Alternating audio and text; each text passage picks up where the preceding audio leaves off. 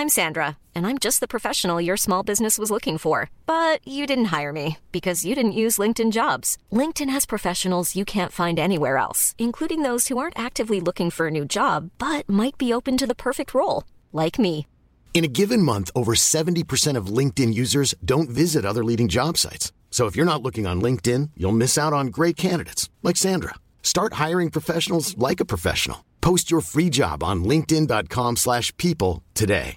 Ready to pop the question? The jewelers at BlueNile.com have got sparkle down to a science with beautiful lab-grown diamonds worthy of your most brilliant moments. Their lab-grown diamonds are independently graded and guaranteed identical to natural diamonds, and they're ready to ship to your door. Go to BlueNile.com and use promo code LISTEN to get $50 off your purchase of $500 or more. That's code LISTEN at BlueNile.com for $50 off. BlueNile.com code LISTEN.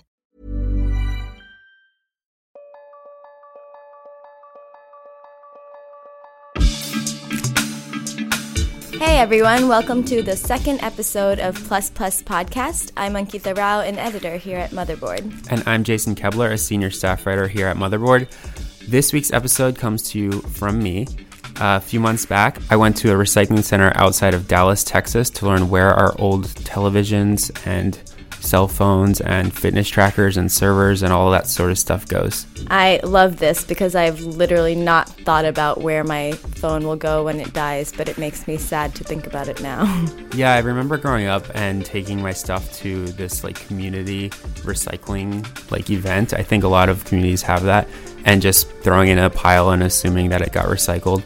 But as you'll hear in this episode, a lot of the things that we get rid of end up going to these abandoned warehouses in places like Ohio and Arizona, and they just get left there forever. and that's bad for the environment, that's bad for our economics, the country, consumers.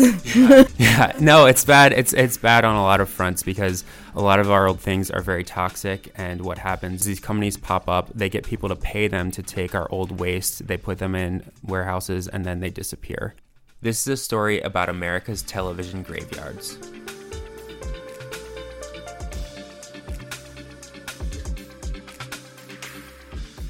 I first got interested in studying e waste while I was reporting a story about iFixit, a company that teaches people how to fix electronics in hopes of extending their functional lives. While I was reporting that story, I started talking to people in the electronics recycling industry, and I quickly learned that the whole industry is in crisis. Companies all over the country are struggling to recycle the estimated 705 million cathode ray tube televisions sold in the US since 1980.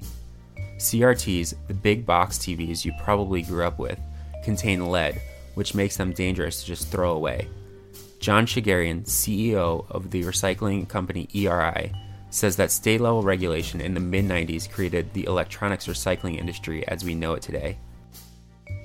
California passed um, a really comprehensive law, and that became the sort of the tipping point that other states should be banning CRTs from their landfills because of the hazardous materials that are contained within those those CRTs. The hazardous materials being lead, phosphorus, arsenic, beryllium. So we were filling up our landfills with these very heavy products that were full of hazardous or very bad materials that when rained upon, broken and rained upon in landfills would then get into our ecosystem, horribly affect our land and water, and then eventually our animals, and of course eventually uh, the human population. But the same things that make CRTs hazardous to bury make them hard to recycle. Taking CRTs apart is a manual process that involves dozens of people hammering, prying, and grinding away at old dusty televisions. You're dealing, first of all, with hazardous material, a phosphorus coating, and you're dealing with what is called panel and funnel glass, which have different compositions, uh, and you're and you're trying to figure out in a mass production way how to handle this stuff appropriately from a labor perspective and from an environmental health and safety first perspective. So when you're juggling a business enterprise, you don't want to cure one problem, the CRT monitor problem from going to landfills, and then create another one by poisoning your laborers in your facilities or the surrounding community that you're doing the work in. To see how the process works, I went to the ECS refining plant in suburban Dallas to learn how to recycle a TV. Rick Lewis and Eric Mims gave me a tour of the facility.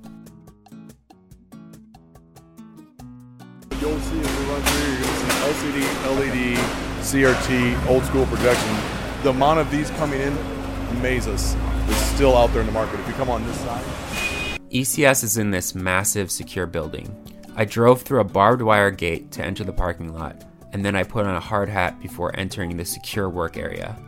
The recycling center is loud, with forklifts beeping, shredders and sorting machines funneling through thousands of circuit boards, and workers dismantling servers, computers, and TVs with drills and crowbars. So as you go further in, you're going to see that each layer, as we go in the building, more gear. So maybe we're two sets of gloves. And so as you as we go through this, we want to keep our head on a swivel. There's going to be trucks and or, or, uh, forklifts and materials moving. So we'll go through it, but we do want to be careful from this point forward. It's going to be active in here. Okay. Yeah. So one uh, one of the things that I why I'm interested in this is people don't think about what happens to their old things, and like you know this is what happens. I'm wondering how toxic is a lot of this stuff because we don't think about that. We don't think about the fact that like a lot of our old electronics are toxic once you start taking them apart. And is it a dangerous job? It seems like it might be. If you don't dismantle that CRT tube the right way and hit that yoke the right way, it can explode.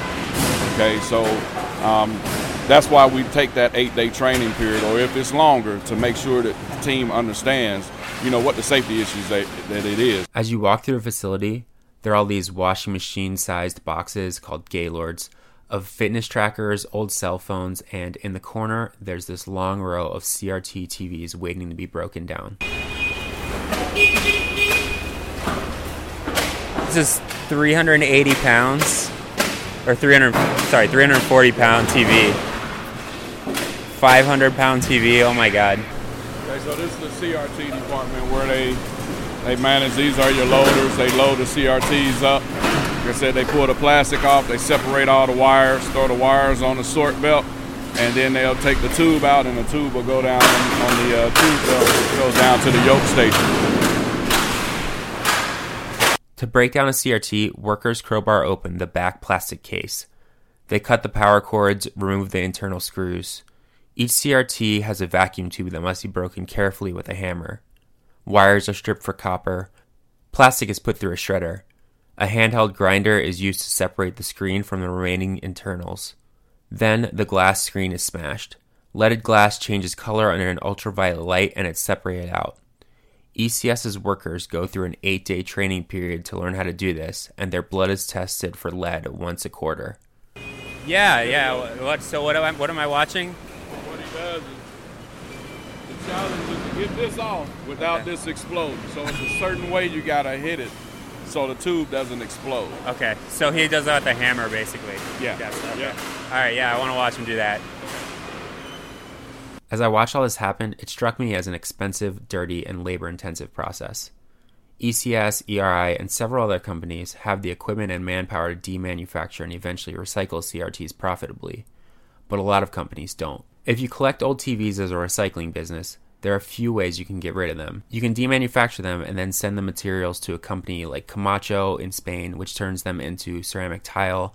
You can send them to Videocon in India, which is the last company still making CRT TVs from recycled glass.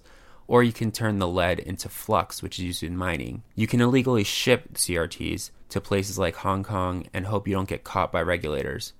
Or you can send them to a middleman who can recycle them for you. The problem is, many of these middlemen don't recycle at all. There's many companies that over the years have offered Field of Dreams new technology, Willy Wonka technology that they've invented, that they're now installing in a state that doesn't regulate. And they'll take an old warehouse and they'll advertise that this new technology is coming soon and people should pay them to take their CRT monitors. What we've seen over the last 12 years, what I've seen over the last 12 years of being in this industry, is that it never shows up, Jason. So you then have these warehouses with tens of millions, some hundreds of millions of pounds of old CRT monitors that now are sitting there in graveyards. Some of them still whole, some of them have been pilfered for their metals and broken inappropriately by people that have no technology and have no protective wear and been left in these warehouses by then unscrupulous entrepreneurs who have advertised that they have some new technology, which over and over again never appears. And people hold their nose or turn a blind eye, never audit the facilities or audit this new technology themselves, and because they're charging a cheaper rate than real responsible recycling really costs, they go for the cheaper rate and hope that it never splashes back on them. As I talked to more people in the industry, the same name came up over and over and over again closed loop.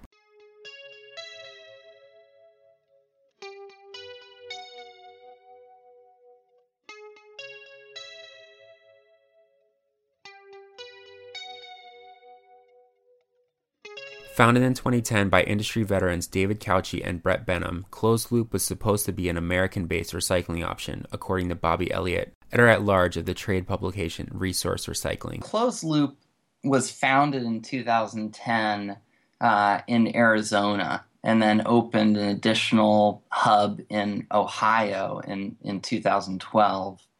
The basic goal of the company was pretty straightforward and, and pretty simple and that was to provide a recycling outlet for these CRT televisions and monitors that have been flooding the e waste stream for years now. Closed Loop was not um, a business started by a couple folks that had no idea what they were doing. It was it was started by industry veterans. And it was also a company that many other companies relied on. It wasn't it wasn't a case of closed loop receiving a lot of business from smaller companies that were looking to cut corners. It was often a case of closed loop uh, doing business with companies that were hired by major manufacturers uh, around the world to recycle on their behalf. In its first few years, Closed Loop was paid to take millions upon millions of TVs.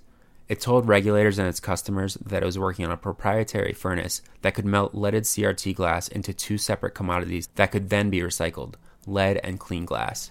The best way to think of it really is that it's a it's a absolutely massive warehouse space. We're talking about hundreds of thousands of square feet of space that have been filled floor to ceiling with boxes, often broken boxes of full old CRT televisions, and then as well broken components of those televisions. Shipments of CRTs kept coming into Columbus and Phoenix, but no TVs were being melted, and nothing was leaving the facilities to downstream recyclers. Auditors who visited the facility over the years saw a lot of red flags. Closed Loop didn't tell regulators about all of its warehouses, and it was shipping CRTs back and forth between its facilities to make it seem as though the TVs were moving somewhere. Intake dates on the CRTs show that they had been there for years without being broken down. Several auditors I spoke to told me that many people in the industry began to openly wonder when Closed Loop might fail. In November 2013, the company got permission from the Ohio EPA to build its furnace, but a state inspection in December 2014 found that, quote, no work had commenced on the vacant half of the warehouse where the furnace is supposed to conduct operations. It turns out there never was a furnace. Closed Loop shut down about a year ago after its landlord sued them and regulators deemed them to be, quote, not a recycling facility. Almost none of its TVs had been recycled and they're still sitting abandoned you know, a, a, conservative estimate would be to handle all of the material in Arizona and Ohio, you'd need probably at least $25 million.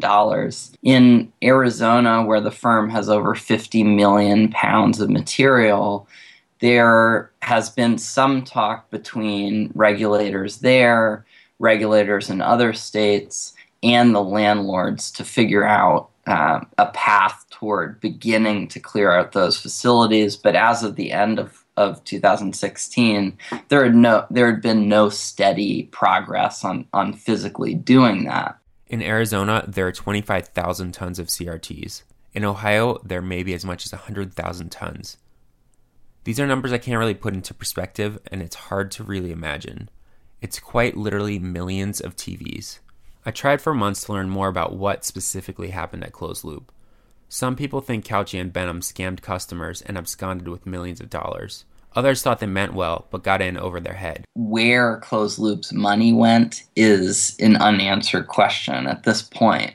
Closed Loop was being paid to handle every device it received what we know is that closed loop was also charging much less than its competitors were. And that's one of the ways in which closed loop was able to receive so much material in the first place. The entire time they contended all their resources was being put into R&D to go toward building this furnace. Now, many in the industry Uh, don't necessarily believe that that was the case, but but the company to its last days told me that they had invested all of the money in the operation, in developing the technology. What what those sites show us is that that process never truly started in earnest. Through their lawyer, Dave Cauchi and Brett Benham declined to speak to me for this story.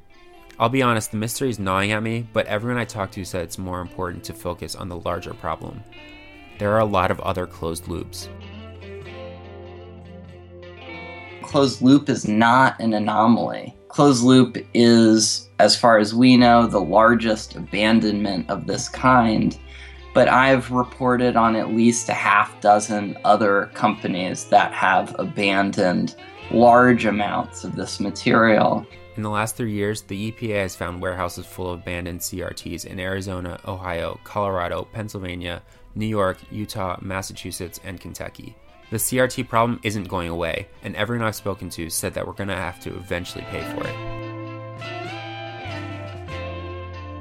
When we've tracked the incoming amount of CRT material into our facilities from 2005 into the early parts of 2017, We've only seen a 7 to 10% decline in volumes. There's billions of pounds of CRT monitors that still exist in warehouses, garages, office space, closets, attics that are waiting to be responsibly recycled. If we care in America about breathing clean air and drinking clean water, this is a service that those who are involved in the process, those who are generating this material, has to pay for. Like they pay for their accountants and their lawyers, and they when they go to the doctor's office and everything else. This is the dark side of the technological revolution, which has benefited all of our lives. So, since we've all enjoyed the benefits of all the beautiful screens that we use, we have to pay for the appropriate disposal of all of our technologies. There's no reason that CRT monitors in 2017 or any electronics that we touch and use should be going to landfills when they come to their natural end of life. One thing to keep in mind is that our things are not getting any easier to recycle. Flat panel TVs, which contain mercury, are just as hard as CRTs to break down. And smartphones and laptops are even tougher because lithium batteries are often glued into the devices, which makes them difficult to remove. In terms of hazardous material that's hard to work with, the next crisis that's looming is lithium batteries. Our devices are getting smaller, the batteries are getting smaller, the batteries are hazardous, the batteries are flammable when handled inappropriately, and it takes tons of man hour man hours to pull these out and send them to a downstream a legitimate, responsible re- battery recycler. And, and, and you have, because the materials get smaller, uh, eh, people think there's less hazardous waste in them, and they think it should cost less to recycle them, when actually the opposite is true. Because with these materials, it takes more manpower and more man hours to pull these very hazardous, very dangerous, very flammable, very toxic materials out of the small gadgets that we all seem to demand from our manufacturers and enjoy. Back at ECS Refining, I saw this firsthand. One by one, I saw a woman grabbing little black fitness trackers out of a giant box. She cracked them with a hammer, took out the batteries, and tossed it into another box. She does this all day, every single day. We are literally doing manual separation at certain points here to make sure we know what's going in. Mm-hmm. Battery recovery, safety, batteries, the whole process, right? So, so as we go through, you could see you could see a hundred different commodities here. So you could have a brick that you could put a cell phone in, because cell phones are designed to go together but not come apart quickly. Mm-hmm. Normally, once we get uh, any any type of uh, objects in or material in that we have to pull batteries out of, um, we send them over here, um, and she normally she'll pack them up. Uh, wrap them in tape, as you can see, space them out so they don't catch fire. Once she wraps them, she places them in a cardboard box and she'll put another piece of cardboard layer on there and then continue to do until she fills it up.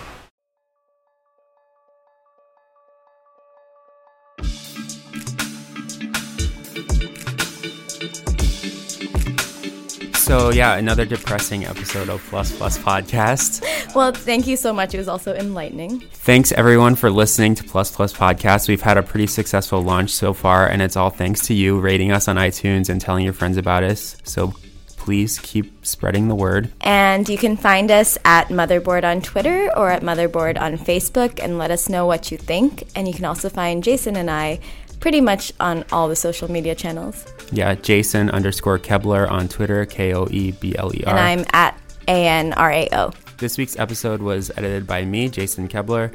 Our music is by Paul Chin, and our album art is by Chase Saita. We are Plus Plus Podcast. You got to spell it out, so tell your friends about us. Our production intern is Charu Sinha, and she is a great help to us, so thank you, Charu. I'm Jason. And I'm Ankita, and we will be back next week.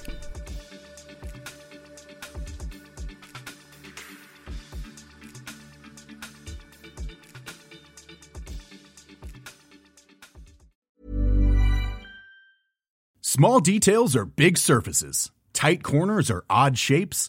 Flat, rounded, textured, or tall. Whatever your next project, there's a spray paint pattern that's just right. Because Rust-Oleum Custom Spray 5 and 1 gives you control with five different spray patterns. So you can tackle nooks, crannies, edges, and curves without worrying about drips, runs, uneven coverage, or anything else. Custom Spray 5 and 1 only from Rust-Oleum Hey, it's Paige DeSorbo from Giggly Squad. High quality fashion without the price tag. Say hello to Quince. I'm snagging high-end essentials like cozy cashmere sweaters, sleek leather jackets, fine jewelry, and so much more. With Quince being 50 to 80% less than similar brands. And they partner with factories that prioritize safe, ethical, and responsible manufacturing. I love that. Luxury quality within reach. Go to quince.com slash style to get free shipping and 365 day returns on your next order. Quince.com slash style.